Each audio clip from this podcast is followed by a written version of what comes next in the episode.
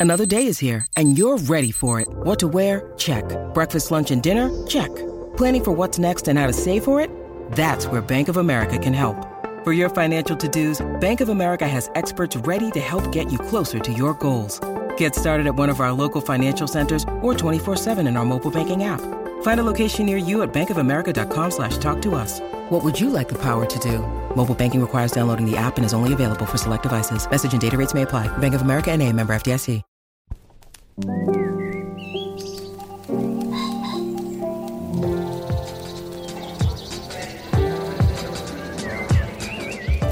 I'm Stephen Metcalf, and this is the Slate Culture Gabfest Nick Cage Smooches Good edition. It's Wednesday, April 27th, 2022. On today's show, The Unbearable Weight of Massive Talent is a meta comedy action thriller starring Nick Cage as himself, or a version of himself. It also stars Pedro Pascal and Sharon Horgan. And then Breaking Bad, of course, has a prequel spinoff, uh, Better Call Saul. It's coming back for its sixth season. We'll be joined by Isaac Butler to discuss.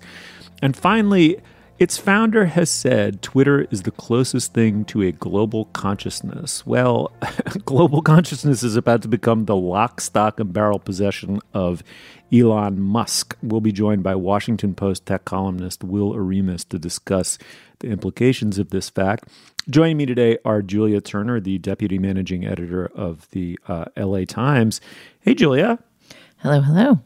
And of course, Dana Stevens is the film critic for Slate and the author of the hit book Cameraman, a uh, beautiful book length essay about the career of Buster Keaton. Uh, thing still has legs, right?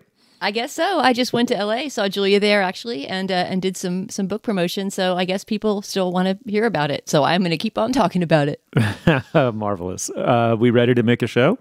Please.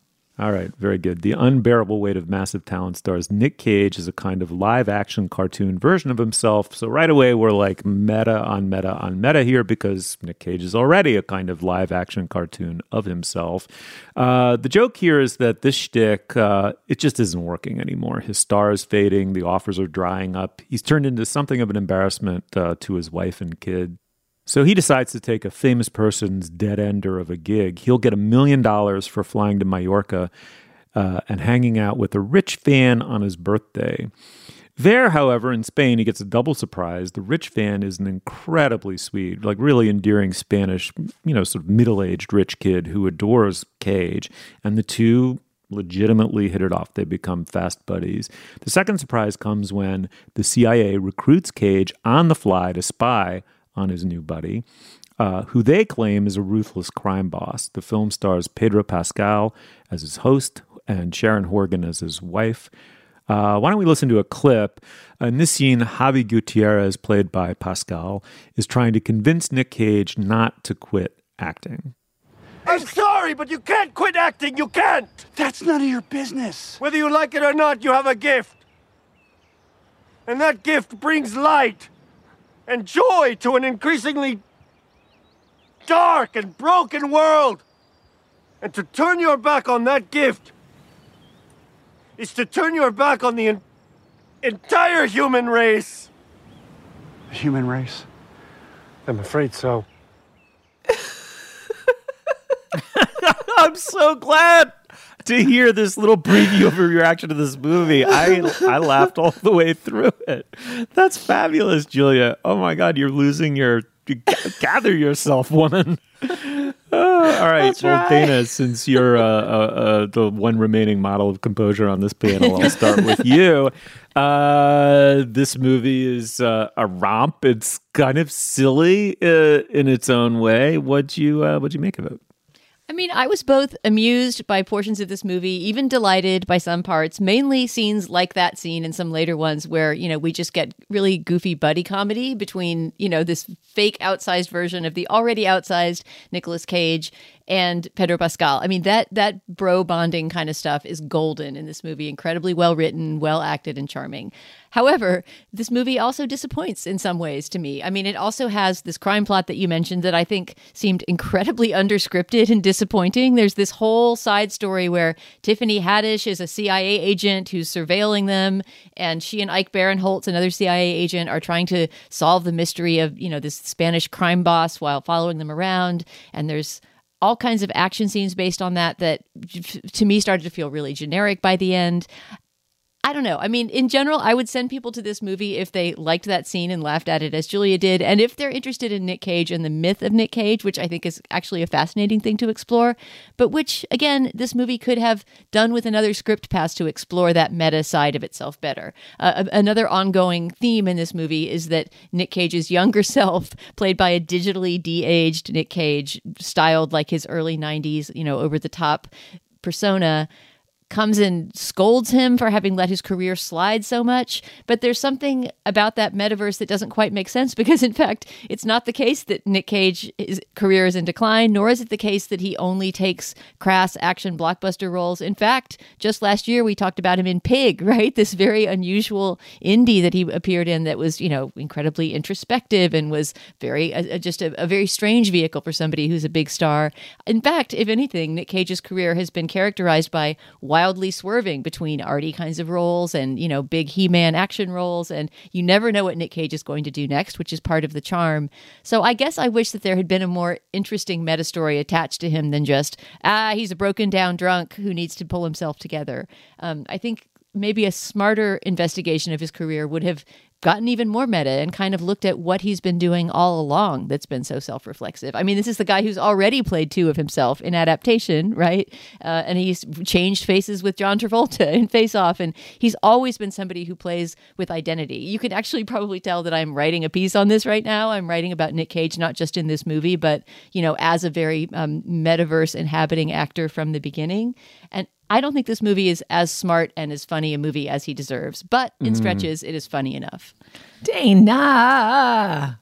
Yeah, Julia, it sounds like you and I may agree about this movie, but uh, it sounds like Dana needed a like a tincture of Charlie Kaufman or something. What about you? Did you? Uh, she needed missing? she needed to to drop acid before seeing this movie, as as happens in the film, which apparently you did. So I loved this movie. I just thought this movie was like pure joy in cinema form. And I realized that this is becoming a creaky trope of our show that every week, based on whether or not I like the movie that we saw, I pronounce film dead or alive. but now, having seen everything everywhere all at once, and then this movie in a row, I'm like, two super fun, creative movies that do totally funny things and entertain me for an hour. And we're not about Marvel villains or comics or the Batman or, um, yeah, or, or or also, and neither of them seem like um, kind of turgid Oscar bids. Like, what a delight! What a joy! What a, what a beautiful house in Mallorca! What a hilariously over emotive performance by Pedro Pascal! What yeah. a oh, like yeah. wryly self acknowledging. I mean, like, yes, I guess there is a version of this movie that is like actually grappling in the most serious possible way with the contours of the true Nick Cage's career, but like no, it's not that much of a stretch to imagine Nick Cage as, you know, the the washed up star of Con Air and just like elide pig out of the picture. And like, you know, he does famously have like debt troubles and spending troubles. And he sort of, yes, he, re- I mean, like maybe it would have made more sense for this to come out before Pig instead of after, but he kind of has had a little bit less prominence and centrality and visibility. It's not too far of a stretch, but I don't think the movie needs to be like a deeply accurate summation of his wrestling with his whole career to be just an utter fucking delight from beginning to end. Like, yeah, it's a UFD. I agree. It's an utter fucking delight. Julia, you have given me the courage to believe in myself again because I laughed my ass off all alone in a fucking movie theater for 90 plus 100 minutes or whatever it was. And I was like, am I like fucked up on like, did I take cold medicine and I've forgotten or something? Like what why am I I dug it so much. I thought the early portion of the movie was sharp. I thought it was really sharply drawn and in fact was getting at something you know it, was getting at something subtle through the broadest channel possible, which is that persona and person just blend together for people who've become stars in a way that's, you know, because you're sort of playing yourself. If you're a movie star by definition, right? Like academics agree, the definition is you are partially or substantially playing yourself in movie after movie after movie, and people go back to see you as X, not not an actor as X, right? You do not fully disappear into the role if you're Jack Nicholson. That's not what your audience wants. And Cage is that on steroids, to use a tired metaphor, but he is, and and it it has bled into and infected his life. The second thing I thought it was in a way poignant about was that you know in the method by isaac butler who's coming on the show later he writes about the the uh, uh, uh emergence in the 1980s of an anti-method style with i would suppose tom cruise and nick cage as two of his principal examples like cruise who thinks has always explicitly thought about acting as from the outside in he literally studied himself in the mirror to learn how to gesture and act. He was not looking for an authentic inner core and then ways to physicalize and express it. Um, and then Cage, for whom it's just a you know Nietzschean mask beneath you know Nietzschean mask beneath mask beneath mask. It's like where is my face? You know, it's it's sort of not there at all in a way. And um, and it's poignant about how that era really has come to an end. The blockbuster era, the wide release era, the kind of gigantic, over marketed, like Simpson Bruckheimer production um, that's carried by a star and a huge budget and a huge marketing campaign. It's like, it's not the business model anymore. And it's not the basic ethos of the culture either. And it's left Cage kind of neither here nor there. And I think he surprised people, surprised me with Pig, he, that he could go that quiet I mean, this one, it reminded me of a movie I love whose charm is that it's, if it were any better, it wouldn't be as endearing, which is the old Charles Grodin, Robert De Niro, Buddy Pick. Midnight uh, Run. Yeah. I mean, just like some of those moments are between Grodin and De Niro are amazing, right? And and and this approximates them that it they're just so lovably silly with each other and what they're bringing out in one another. And shout out to Pascal. That is a tough, tough role. And he's marvelous in this movie. No, it's true. I mean, I, every everything that you're saying applies completely to the scenes between the two of them. There's a fantastic scene where they explore the shrine, the Nick Cage shrine that this Playboy billionaire has in his house, and Nick Cage offers to buy this terrible wax figure of himself. and uh, I feel like that's everything that this movie should have been. That truly was exploring like the absurd mystery of Nick Cage's off-screen persona. You know, the great bro comedy, and I did feel some Midnight Run goodness. I don't think this is anywhere near the the, the movie that Midnight Run run is, but some of that kind of bro comedy on the run happens toward the end. For example, that gag near the end when they're being chased and they switch shoes just because they like each other's shoes. and then pr- proceed to complain about the new shoes that they have on. Which why would you do that in the middle of being chased by people with guns? It's just there's something so great and absurd oh, about that. So good. But it's I still so say I still say the Tiffany Haddish scenes felt like they were written in ten seconds so that there could yeah, be some kind of action they, plot. They were. Sharon Horgan is completely wasted as Nick Cage's wife. She's a very funny she? comedian, and all she gets to do is sort of be the frustrated wife. Not I mean, the the end, needed not another pass. the end of the movie. Uh, towards the end of the movie, but yes, I guess she you gets know. a tiny moment, but I, I feel like this moment needed it needed one more pass through the old editing machine and and polishing. But that said, the director and co-writer Tom Gormican his previous movie to this, which was called The Awkward Moment, was an absolute flop and was a really, really terrible attempt at a buddy comedy, a sort of comedy about three male roommates. And I remember seeing it and thinking, I, I, I hope that I never have to see anything by that filmmaker again. Whoopsie. and so I have to hand it to Tom Gormican because if this had been his debut, I would have said, I cannot wait to see what he does next. And that is how I feel about him now. I hear you on the underwrittenness, but also this movie is an hour 45. It goes by in a breeze. Like, I don't know that I needed to like seriously understand Tiffany Haddish's motivation. And I actually think the strength of the performances across the board makes it all work. Like, mm-hmm. I, Sh- I think Sharon Horgan actually turns an underwritten part into like a fully realized human and it just reminded me how much I love Sharon Horgan and everything. And yeah, Tiffany Haddish and her sidekick Ike Barinholtz are slightly cardboard cutouty, but uh, not in any way that made me sad. You're right. Maybe I'm just being churlish. I mean, this movie is a fun romp. It doesn't go as deep as it could. It's not adaptation two, and maybe because of its closeness in theme and subject matter to adaptation, I was expecting a little bit more from it on that front. But I completely agree. We all need more short running movie romps with goofy, fun performances, and this is totally that. So yes, go be like Julia and not like me. yes, ignore the infamous churl, Dana Stevens, and go see this movie. It's fun. All right, it's uh, the unbearable weight of massive talent, starring Nick Cage. It's in theaters now. It's not streaming, but check it out. It's really fun. Apple Card is the perfect cashback rewards credit card. You earn up to 3% daily cash on every purchase every day. That's 3% on all your favorite products at Apple, 2% on all other Apple Card with Apple Pay purchases, and 1% on anything you buy with your titanium Apple Card or virtual card number. Visit apple.co slash card calculator to see how much you can earn. Apple Card issued by Goldman Sachs Bank USA, Salt Lake City branch. Subject to credit approval, terms apply. All right, now is the moment in our show when we discuss business. Typically, Dana, uh, I'm sure we have some. What's uh, what's up today? Stephen, our only item of business is to tell you about today's Slate Plus segment. I love this week's Slate Plus segment, Steve, because it is a little bit of a goof on you, but I think you too will enjoy it. This week, we are going to talk about the connection between real and imagined places, a topic that was prompted by last week's episode when we were talking about the show Slow Horses, the British spy drama. And it's about a bunch of deadbeat British spies who work in a place derogatively nicknamed Slough House. Steve then mentioned that Slough is a fictional British town dreamed up by the poet John Betjeman.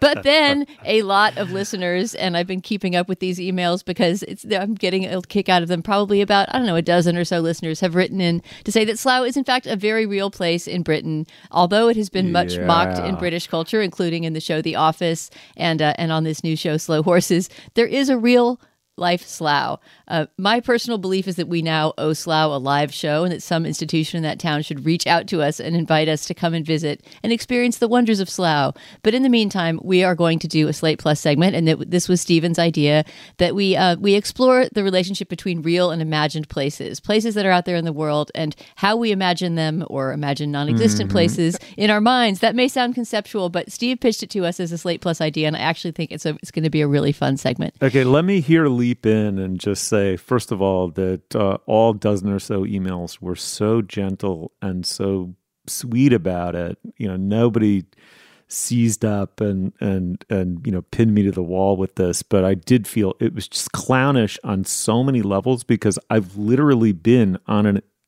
an english train and a, a london area train passing through slough and thought to myself wow i guess it's a real place and you know, Dana, I massively heartily endorse the idea of a Slough live show. I'd love to do that. That would be so fun. Yes, please, people of Slough, reach out to us. I don't think anybody who actually wrote in was from Slough. I think most of them from other parts of England, but they definitely all responded in its defense, even though a couple of them also poked a bit of fun at Slough. If you're a Slate Plus member, you can hear us talk about Slough and other real and imaginary places in our Slate Plus segment at the end of the show. And if you're not a Slate Plus member, you can sign up today at slate.com slash culture plus. What you get when you're a member ad free podcasts, bonus segments like the one I just described, which exist on many other shows as well, and unlimited access to all of the writing on slate.com. I should also mention that you would be supporting our work and the work of all our great colleagues when you're a member. These memberships matter a lot to Slate and to us, so please sign up today at slate.com slash culture plus. Once more, that's slate.com slash culture plus. All right. Well, Better Call Saul, of course, it's the spin off prequel uh, from Breaking Bad from creator Vince Gilligan. It stars Bob Odenkirk as Saul, kind of, not really, actually. We open on him as Jimmy McGill and we, we follow his evolution into the character we grew to know and equivocally love on Breaking Bad. I should say, I have been meaning to watch this show forever. I'm dying to do it. I am not only not caught up, I haven't watched it since the very beginning of the first season. So replacing me for the following segment is none other than Isaac Butler. Isaac, hey, how are you? Good, doing doing well. Just got back from uh, LA Times Book Fest, and boy, are my arms tired. so, of course, you're the author of The Method, the story of uh, method acting in the 20th century. Mm-hmm. All right. Well, we have a clip uh, from the show, of course. Dana, why don't you uh, why don't you set it up? Sure. In this clip, you're going to hear Bob Odenkirk as Jimmy McGill, who, as you'll hear in this segment, is starting to reinvent himself at this point as the lawyer Saul Goodman, talking to Rhea Seehorn as Kim. They're in a Mexican restaurant, and she's helping him to scheme about how to create this new persona. So Saul Goodman drives a brown Ford Taurus. Detroit calls that taupe, I believe. Don't you think Saul Goodman would drive something with a little more flair? Such as? no. Definitely American made. Something showy. And Saul Goodman has an office. Something eye catching. Good location. By the courthouse. Yeah. A cathedral of justice. Oh, a cathedral of justice. Okay, yeah. We should start looking for something for you. I mean, for Saul. Sold. When do we start? Saturday's good. Saturday it is. All right, I'm going to jump into this conversation with the caveat to Julia and Isaac that I've seen every minute of this show except for the very last episode, which I'm about to watch next time I have a free moment to watch it. So if you spoil anything, I will end our friendships immediately. But I will start off by saying, I'll start off by saying that this is probably my favorite show on TV right now. But it has been a long wait between season five and season six, the last season of the show, which just started a couple weeks ago because of the pandemic, and of course because of Bob Odenkirk's heart attack, um, which I think slowed down filming considerably. Uh, thank goodness he's better now, and you know I think he's totally on the mend. But um, I'm so so happy to have it back. I just I want to hear a little bit about about y'all's history with it, and um, just sort of whether you agree with me that it's maybe the best thing going on TV right now. Granted, I am not the biggest TV consumer, so maybe I don't have the right to say that. But please support me or attack me. I mean, you have the right to say whatever you want in the Slate Culture Gabfest, Dana. I'm definitely not going to tell you that you don't have the right to make a wild pronouncement, uh, especially since I have my own history of making wild pronouncements about this show. I remember completely falling in love with it, being really blown away. And at the end of season two, I wrote a piece for Slate called Better Call Saul is Better Than Breaking Bad. Um, and, you know, made the argument that for, for all of the hype and heat and fervor surrounding Breaking Bad, which was a wonderful show, that Better Call Saul was even better, more interesting, more concerned with more important aspects of the human condition, more mundane and thus more important aspects of the human condition.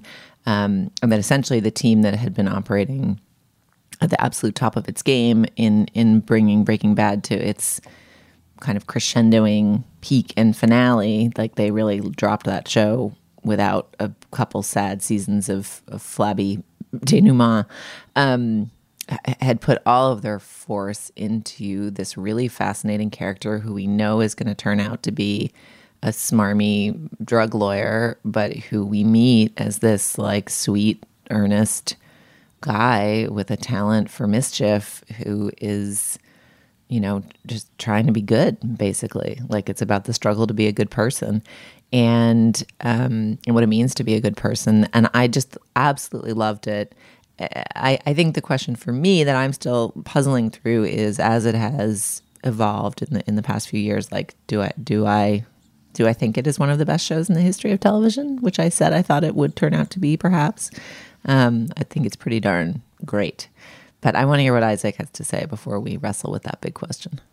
Yeah, I absolutely love the show. I love it so so much. I miss it. When I missed it so much when it wasn't on, you know, in that long gap that uh, my wife had never seen Breaking Bad, but loves Better Call Saul, and so we, you know, I rewatched all of Breaking Bad because you know we just needed to get that fix of that particular color of yellow, uh, you know, POV shots from objects and, you know, weird cinematography.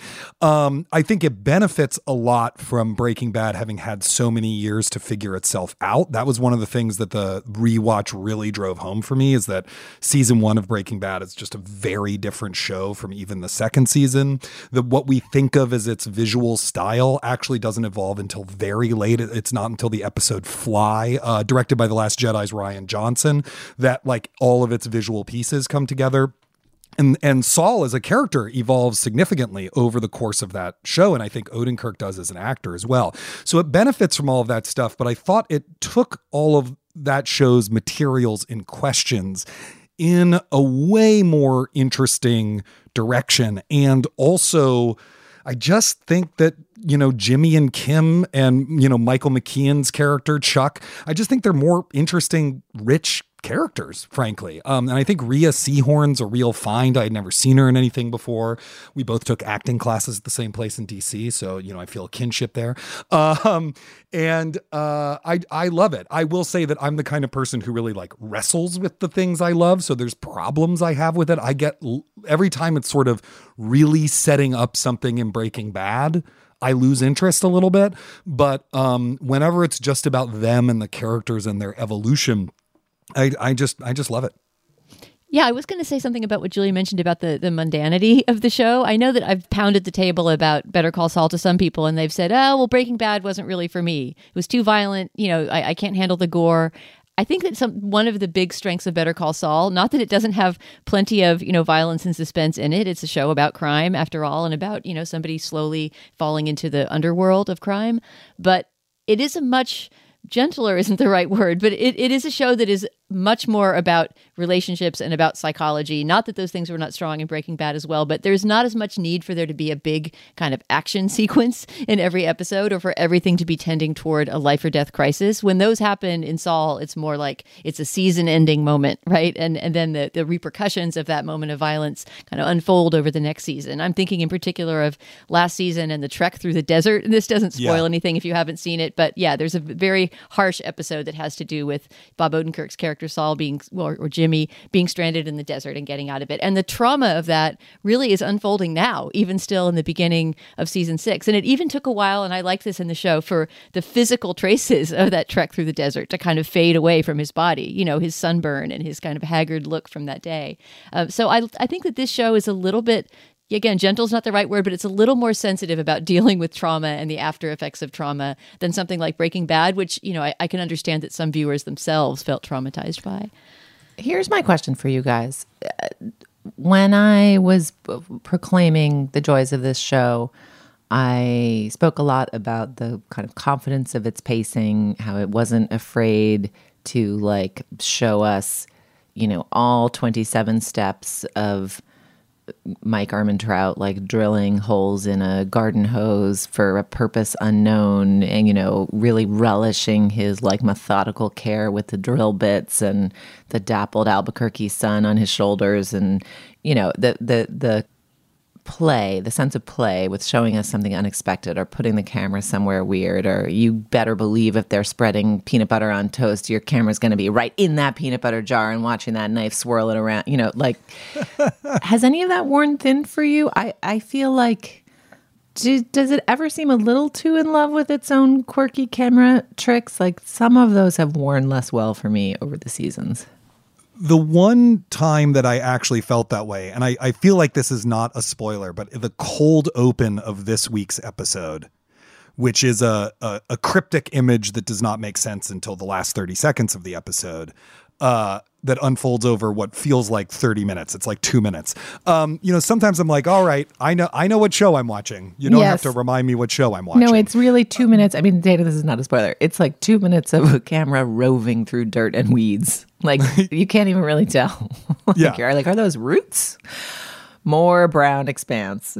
But in general, I just love I I don't know. I really enjoy its visual style.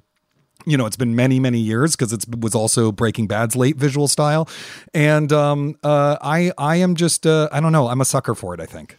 I mean, as, thinking about it as, as an expanded universe of Breaking Bad, I'm not sure that I totally agree, Isaac, that that everything that sets up um, Breaking Bad stories that would come later is a negative part of the show. And some of it, I, I feel like, is some of the most successful multiverse building I've ever seen. Like what happens to Gustavo Fring, right? Major character in Breaking Bad. We go back and see some of his story previously to that time. And, you know, I feel like I understand that character in a completely different way. Same thing with Mike Ehrmantraut, you know, everybody's everybody's favorite expressionless tough guy from Breaking Breaking Bad. We see a lot more of his family and backstory. And just in general, I mean, you could never have seen a minute of Breaking Bad and not know it existed. And I think this would still be be a completely coherent universe of fascinating individuals. But if you have seen it, I, I actually think that some of that um, some of that exploration of character backstory is as good as anything I've seen. And also because I feel like we haven't shouted out enough of the acting besides Bob Odenkirk's. I mean, Bob Odenkirk is the heart and soul of this show. It's impossible not to love and admire him as an actor as you watch it. But I mean, Rhea Seehorn and is extraordinary. I cannot wait till she gets her much deserved Emmy for the role of playing Kim. Jimmy and Kim's relationship is probably my favorite love relationship on TV right now. You believe that they love each other, you believe that they understand each other, you believe that they're terrible for each other. You know, you you understand what they're like as roommates, as business partners, as, you know, friends, as enemies. It's just so complex and well written and gorgeously acted. And also, I think we have to just shout out Michael Mando, who plays Nacho. Uh, I won't He's spoil incredible. too much about who this character is, but he, the, he's got a big story arc going for him right now at the beginning of this season. And I can tell they're going to be putting a lot more of the story on Nacho's shoulders. And I don't think there's been a secondary character on either of these two shows, Breaking Bad or Better Call Saul, that is, you know, as um, extraordinary to explore and as well acted as as Nacho is turning into. I mean, one of the nice things about a show that uh, frequently has episodes without a ton of dialogue in them, you know, there's long, long silent wordless stretches. It almost feels like a Le Cercle Rouge or something with how little dialogue there can be in an episode is that you really get to see the actors show off their abilities to listen and think in a way that feels active and interesting without indicating too much. And maybe this is because of all the, you know, methody stuff I've been focusing on over the past few years. But it's really refreshing and, and fun. Like Nacho is a man of few words, but you really feel this kind of agonizing struggle he goes through over over the course of the show. Kim is arguably in some ways, I think, a kind of underwritten character in those early seasons, but Rhea Seehorn really makes her into a fully fledged, complicated human being in a really profound way that that's really stunning to watch. Well, and yeah, her her trajectory in terms of you know whatever we're going to call it, Breaking Bad, moving toward a world that's less ethical than the world she starts out in, is really complicated because she doesn't even directly benefit necessarily from the the criminal activities that she's being drawn toward. There's almost a sense, and it's it's getting better written as the show goes on, but there's almost a sense that her character just wants to flirt with the dark side for for the sake of doing so. You know, I mean, uh, she's a public defender. She's obviously somebody who's very invested in the public good. She quits a corporate legal job because she doesn't want to be a money grubber, and yet she kind of can't tear herself away from this fascination with you know her boyfriend who is is falling into the criminal underworld. So it's just it's a great motivation for her character, and I fear for her every single week. the idea that something will happen to Kim keeps me up nights because I love that character so much.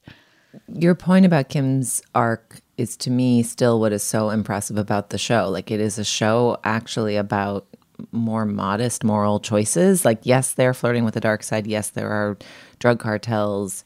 Um, but somehow the scale and scope of the criminality and potential violence feels like it falls more towards the mundane, more towards the caper, more towards the believable. It's not quite as operatic as much of what we encountered in Breaking Bad, and that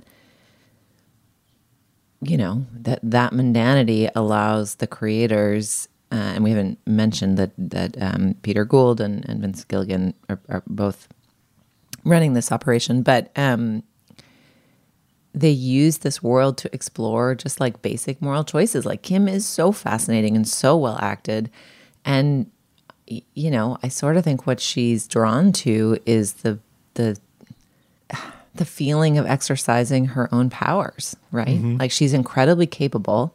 She can apply her capability to help like southwestern banks expand and like bulldoze neighbors in their effort to set up new branches, you know, but that doesn't feel right. She could just use her extreme powers of competence to like be a normal straight up public defender and help people with their problems and and fight for justice and she does derive pleasure from that as she says this season and yet and yet even for Kim it's not enough. And I don't I don't know that I'm sure she's being lured or misinfluenced by Jimmy. I mean, that's what I that's what I love about it is sort of the the complex play between the two of them of the push pull of the of the fun of the feeling of pulling something off and and using the things that make them superhuman their Elon Musk superpowers which are not about boring companies but um, just the ability to finesse situations. Like they're drunk on those small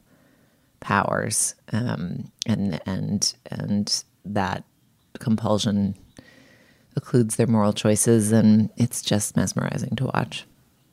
All right. Well, we have three fists pounding the table for this one. Maybe you disagree with us and you have beefs with Better Call Saul. If so, you can write to us at culturefest at slate.com. But all I can say is, folks, give it a chance if you haven't, in my opinion. And apparently, Julia's and Isaac's too. Best show on TV. Okay, on to the next segment. Hey, it's Kaley Cuoco for Priceline. Ready to go to your happy place for a happy price? Well, why didn't you say so? Just download the Priceline app right now and save up to 60% on hotels. So, whether it's Cousin Kevin's Kazoo concert in Kansas City, go Kevin, or Becky's Bachelorette Bash in Bermuda, you never have to miss a trip ever again. So, download the Priceline app today. Your savings are waiting. Go to your happy place for a happy price.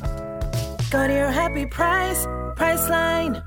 This episode is brought to you by Progressive Insurance. Hey, listeners, whether you love true crime or comedies, celebrity interviews, news, or even motivational speakers, you call the shots on what's in your podcast queue, right? And guess what? Now you can call the shots on your auto insurance too. Enter the Name Your Price tool from Progressive. The Name Your Price tool puts you in charge of your auto insurance by working just the way it sounds. You tell Progressive how much you want to pay for car insurance. Then they'll show you a variety of coverages that fit within your budget, giving you options. Now, that's something you'll want to press play on. It's easy to start a quote, and you'll be able to choose the best option for you fast. It's just one of the many ways you can save with Progressive Insurance.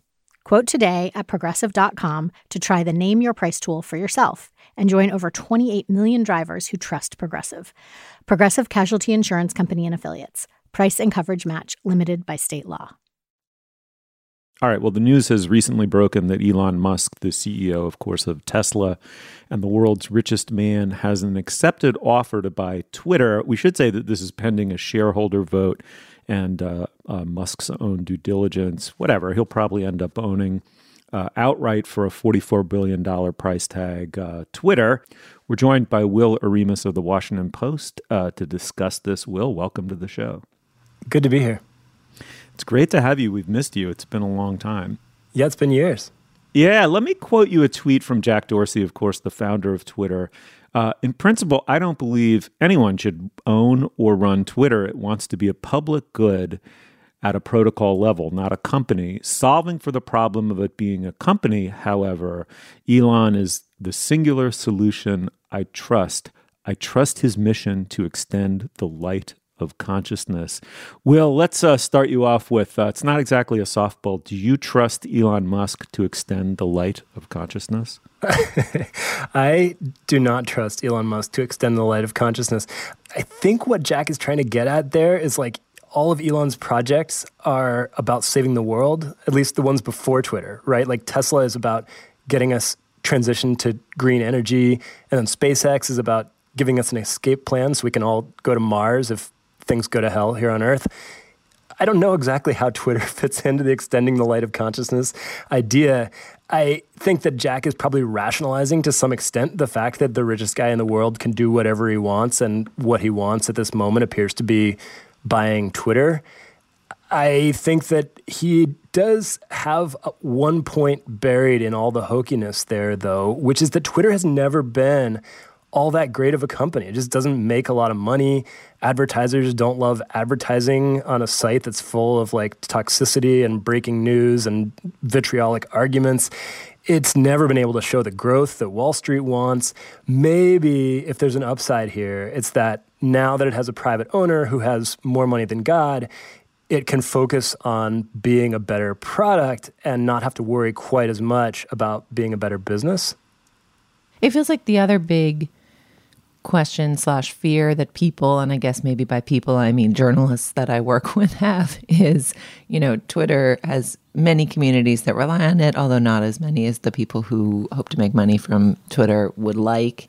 One of those communities is certainly journalists. Twitter's emphasis on the real time means that it is a great place for real time watching of sports and culture and real time discussing of things that happen, whether joyous or calamitous.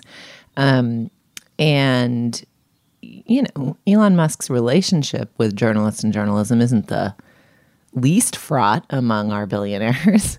um, uh, you know, so I think the question of what will happen to journalism and Twitter is a big one, and then you know a, another big question is will Elon Musk um, revoke the ban on Trump's Twitter account? I mean, Twitter has been a very different place for the last couple of years without our all, all caps former POTUS on it. Um, do you have a sense? of what indicators suggest Musk might do in these regards, or at least what people's fears are, or how people suss out what the options might be. Yeah, I mean, I think the fear on the left is that Musk will come in, ban all the journalists, reinstate Donald Trump, Alex Jones, and Milo Yiannopoulos, and turn uh, Twitter basically into one of these like far right platforms like Gettr or Rumble, I can't even remember all the names, Truth Social, you know, the Trump platform. I think that's not likely. He did say yesterday something that could be a little reassuring, which is, is he said, to me, free speech means that even my worst critics should have a voice on this platform. So he is, is indicating that he wants to be tolerant of people's speech, whether he agrees with them or not.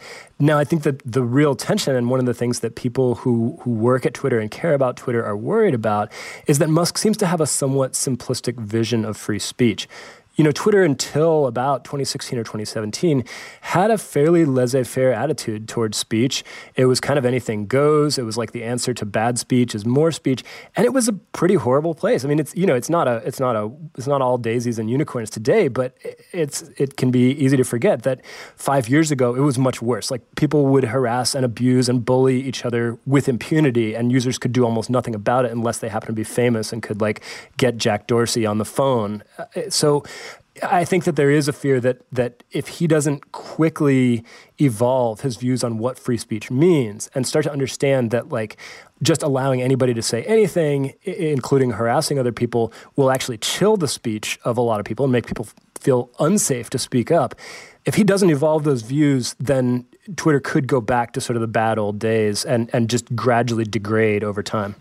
Yeah, there's a good uh, column about this by Anand Giridharadas on in the New York Times today, talking about negative versus positive free speech, which is not a, a division of categories I, would heard before, but I think this related to what you were just saying, right? I mean, there's there's the, the vision of free speech that Elon Musk is articulating when he says even my worst critics should have a place on Twitter, and the form of free speech that protects the speech of people who would otherwise be bullied and harassed. So there's, I mean, I just think that there's a very thin line between, hey, my critics can say everything they want. I'm all for free speech. And, you know, Nazis can say everything they want and rapists can say everything they want. And, you know, the, that kind of vision of free speech that, as you say, applied before on the platform and that at least some measures had been taken to try to correct for.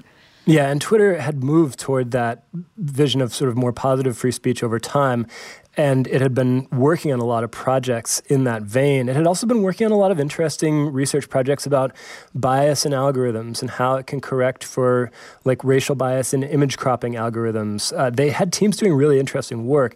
In fact, it had become a place where folks disenchanted with other social media companies had gone to work. So I, I have sources at Twitter who used to work at Facebook and who moved to Twitter so that they could feel good about the work they were doing. Um, I, I, think a lot of people felt like the company was moving in the right direction on some of those fronts, and they're concerned that that Musk will take them back to where they used to be. There was a good Charlie Warzel uh, newsletter in the Atlantic today. He was he wrote this story for BuzzFeed years ago that, where Twitter was called a honeypot for assholes, and that's what they've been moving away from. And he said, you know, that's what that's what people are worried Musk will move it back to. I mean, it's kind of hard to see what his motivation for buying Twitter would be anyway if it wasn't that, right? I mean, it's one of two things. Either he is acquiring it as a toy and he's not really going to mess with it that much at all and is just going to go on to his next showboating big buy of a company or whatever it is, or he is specifically buying it because he wants to put Trump back on, you know, unleash the um, version of free speech that he prefers and make it a worse place. And I guess that's what, you know, everyday users of Twitter, like me, uh, are scared will happen that the tone of the platform will change. And while I personally haven't experienced harassment as a big problem, I would definitely want to get off the platform if I felt like that was rising, you know, in, in other communities. I wouldn't want to be part of a platform that started to feel more and more musky by the day, even even if it didn't directly affect my Twitter.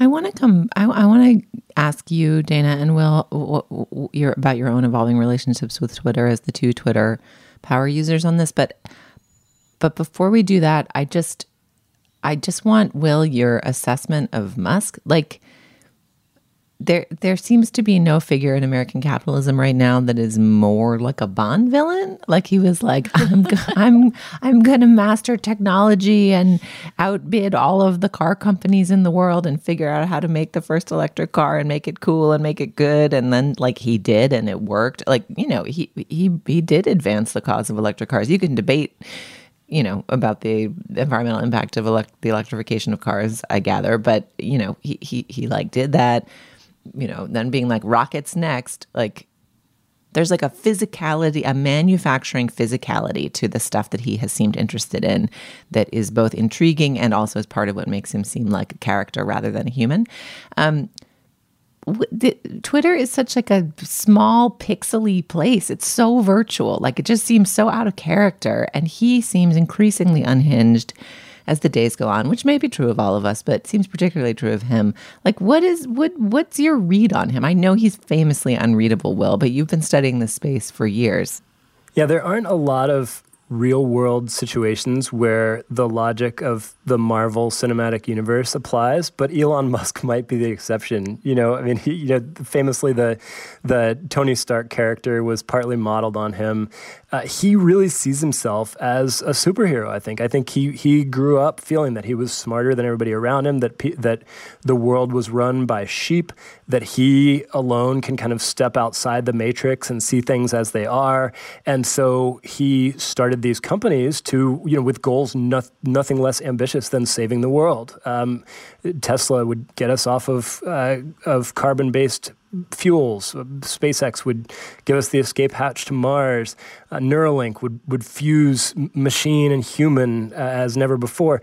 But now, recently, he's like gotten into companies that have sort of more mundane goals, like Bo- the Boring Company, which digs tunnels, is supposed to solve traffic. Like, okay, I guess it's, it kind of feels like he's so deep in his own head now that anything that just annoys him in his daily life becomes an obsession that he wants to solve. So, like, he doesn't like traffic. All right, he's going to solve traffic with, with tunnels in the Hyperloop.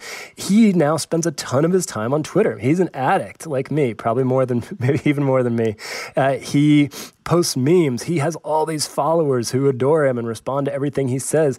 This is his this is his metaverse. I mean, this is his this is his digital world where he feels like he is uh, this king or, or godlike figure, and so of course it matters deeply to him how that world is run. It matters deeply to him that he doesn't get kicked off someday for saying the wrong thing. I I genuinely think that part of his rationale here, whether he realizes it or not, is just his own his own personal fear of losing access to Twitter or having it be run in a way that ruins the experience for him. Uh, so I, I, just think he's he's blinkered by his own experience. He wants to make sure that Twitter works in a way that works for him because it's a huge part of his life now. That's pretty scary. I mean, just in a in an almost existential sense that anyone has enough money to you know to have that kind of power and to be able to extend their personal brain universe uh, in a way that that affects the entire world. Uh, before we wrap, though, I wanted to hear a little bit about since you know you just called yourself a Twitter addict. As Julia pointed out, you and I are probably the people that would be the most affected by this if the company does change or the tone of the site changes because we're there all the time. So, what do you think? If um, what would it take for you to quit Twitter? And um, and what is your relationship to the site right now before Elon Musk has taken it over? So I, I live in Delaware and I work remotely. And so for me, Twitter is my portal to the world of media and the world of, of politics and public life. It's, you know, I, I can go on there and, and discuss ideas or trade jokes with people who are in the same professional world as me. And whereas my neighbors here in Delaware have, you know, may not share those interests. So it's really important to my life in, in like a genuine way, as much as we all talk shit about Twitter and how what a horrible hell site it is. Um, I don't see myself, I'm ashamed to say, I don't see myself leaving Twitter anytime soon. I think actually the people, though, who will be most affected are people, uh, are people of color, are women, are trans people, are Jewish people, anybody who is the target of hate on Twitter, I think has to really worry about what Musk's ownership augurs for the future of that platform. And I would not blame anybody who's who's making preparations to find some other portal to the wider world than Twitter, given this change in ownership. Yeah, I think I think I'm somewhere somewhere near you in terms of my usage. Although I don't, you know, live somewhere that that I consider remote from other places. The pandemic made us all remote from all other places, and somehow in the past two years, as I've said before in this show, Twitter kind of became my workplace. You know, it feels like the closest thing we have to a shared workspace as journalists which is also why I put I put limits on my usage and I try not to go on on weekends. I try to make it actually feel like a workspace that I don't always have to be in because it can bring you down. But yeah, it would really be a shame if it becomes a place only where, you know, where bullying is the main activity because I think it is actually a good place for fostering work relationships and even real life friendships and certainly for exchanging real-time information. So, and and I mean, honestly, Jack, I hate to say it, but Jack Dorsey is right when he says that it shouldn't be a privately owned company. It feels to me just like Facebook or any of those places that this should be a public utility that's regulated. You know, then that's a whole other conversation that's obviously not going to happen, but at the very least, as as you were saying, it should not be owned by you know the closest thing we have to a Bond villain who's petting a baby albino kangaroo as he makes his decisions. Yeah, I, was, I, I meant to complete the thought earlier that you know the Marvel universe doesn't have a lot to tell us about the moral logic of real life, but I think one thing it gets right that applies to Elon Musk is that there's a thin line between being a, a superhero and a supervillain, and Musk is is always walking right on that line. Will, you gave us the the perfect tagline there. Uh, it's great to have you back, and uh, let's do it again soon. We'll keep a close eye on this space, as they say. Thanks. It was great to talk to you. When you need mealtime inspiration, it's worth shopping Kroger, where you'll find over 30,000 mouthwatering choices that excite your inner foodie. And no matter what tasty choice you make, you'll enjoy our everyday low prices, plus extra ways to save, like digital coupons worth over $600 each week. You can also save up to $1 off per gallon at the pump with fuel points. More savings and more inspiring flavors make shopping Kroger worth it every time. Kroger, fresh for everyone. Fuel restrictions apply. Ah, right now is the moment in the podcast when we endorse Dana. What do you have? Steve, I have twin endorsements, or rather cousin endorsements, both involving descendants of the Mankiewicz brothers. So this past weekend, I went to the LA Times Book Festival to be on a panel actually with our beloved Isaac Butler, who was just on this show. Um, he was talking about his new book, The Method. I, of course, was talking about Cameraman.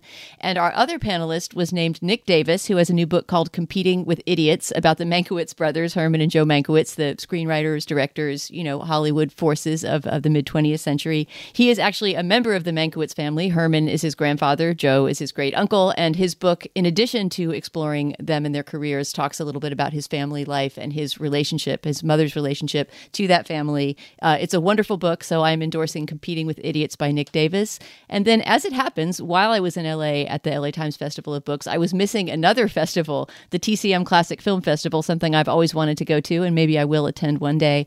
And I happened upon a clip where Ben Mankiewicz, uh, cousin of Nick Davis, the author, and who is a descendant of Joe Mankiewicz, Herman's brother, and who is also, of course, famously a host on TCM, interviewing Bruce Dern. And he interviews him about his whole career. Bruce Dern is an unbelievably funny storyteller, just such a sharp mind, uh, and a really, really fun interview. And that clip is uh, is up online now. So we'll put a link to that on the show page, and we'll also put a link to Competing with Idiots, Nick Davis's book. That is amazing. I mean, I would love to hear the Bruce Dern. I mean, talk about a guy who got so bound up in his own star persona, playing psychos in 70s paranoid thrillers. And it seemed to seep into him, maybe superficially, so that he's out there as a crack storyteller. You know, that's that's that's really cool. I really want to hear that. Uh, Julia, what do you have? I have an endorsement that's actually like a uh, an RFP request for proposals for for unpaid labor by our listeners. Um, so I was I took a spring break in Hawaii uh, uh, uh, last month, and um, we all got COVID and had to stay in our hotel rooms, and it stank. But I did at the very end get to go snorkeling for a day, and um, I'm not a huge snorkeler. I haven't done it a ton in my life. Like I never went to anywhere tropical growing up. Um, so it's not something I've been doing very long. And if you've ever done it, you know it's like so weird and beautiful, and you feel it feels crazy to be seeing this underwater world. And all the fishes are so extraordinary; they look like little beautiful sugar candies, like with their spun sugar stripes and swirls. And why are they those colors?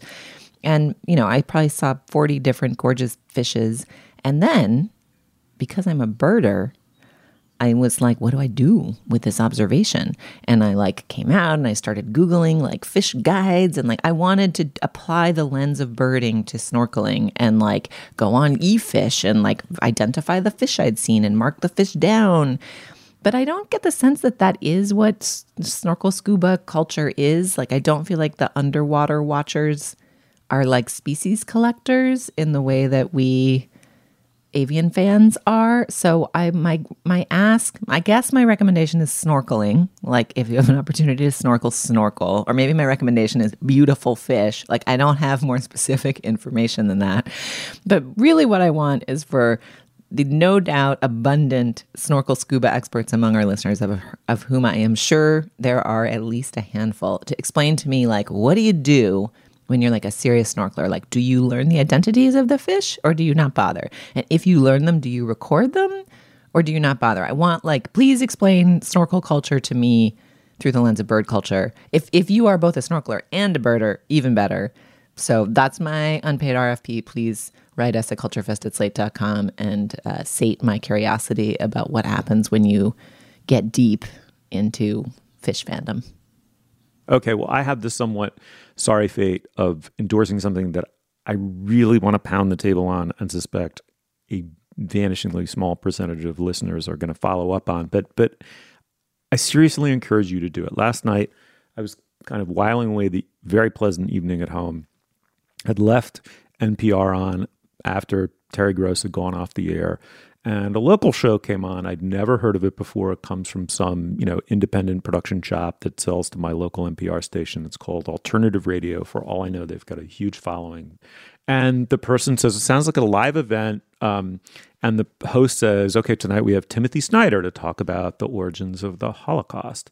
And um, on comes Snyder, of course. The you know he's now very well known for On Tyranny, the book on tyranny, his various uh, extremely learned takes on the uh, Russian and Ukraine situation, and uh, the Yale professor who contributes regularly to the New York Review of Books. Anyway, I was like, sure, I'll listen to Timothy Snyder. I'm going to admire him to no end. I've endorsed stuff of his before. And Snyder did the most interesting thing. He had, it comes from 2015. So obviously pre invasion of Ukraine. Um, and he understood that he had one hour in this format, and he's talking about a book that he's just published. Though he never explicitly says that, but it's the thesis of a of a recently published book of his at the time, Black Earth. And so he talks without for one hour without taking one breath or pausing. I've never heard anything like it. Uh, it sounded extemporaneous. He wasn't reading, but it was so lucid that you never wanted him to slow down and re-say anything.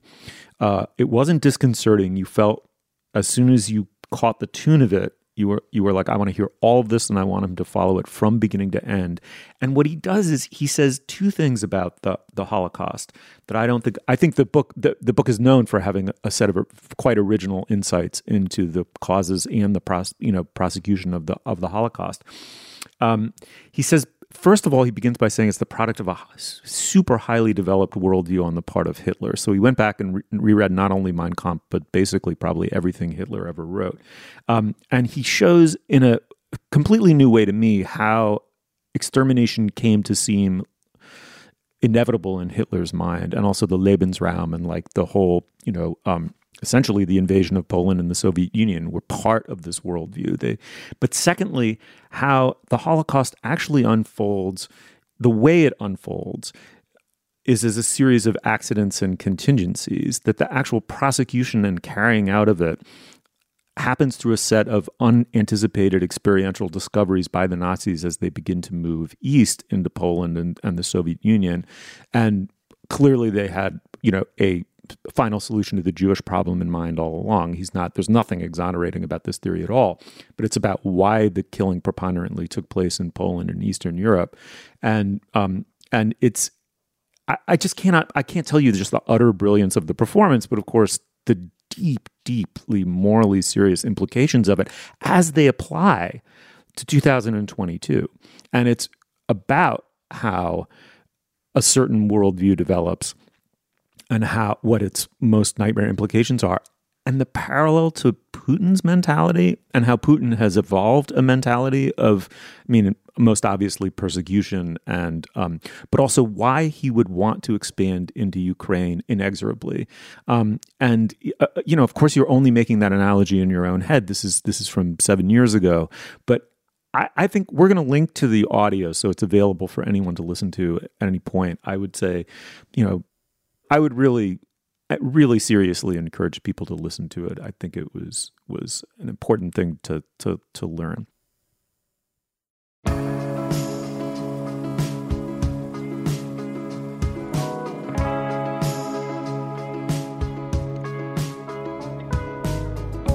Julia, thank you so much. Thank you. Dana, that was a good one. Stephen, it was a pleasure.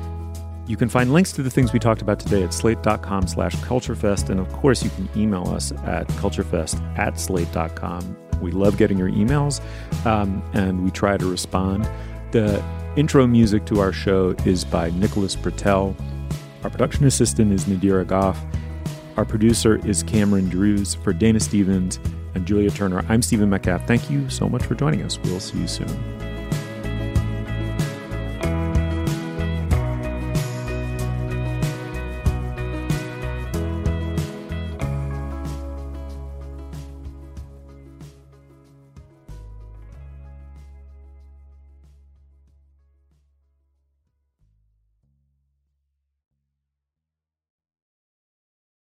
Guys, it is Ryan. I'm not sure if you know this about me, but I'm a bit of a fun fanatic when I can. I like to work, but I like fun too. It's a thing. And now the truth is out there. I can tell you about my favorite place to have fun Chumba Casino. They have hundreds of social casino style games to choose from, with new games released each week. You can play for free anytime, anywhere and each day brings a new chance to collect daily bonuses. So join me in the fun. Sign up now at ChumbaCasino.com. No purchase necessary. Group. Void were prohibited by law. See terms and conditions. 18 plus.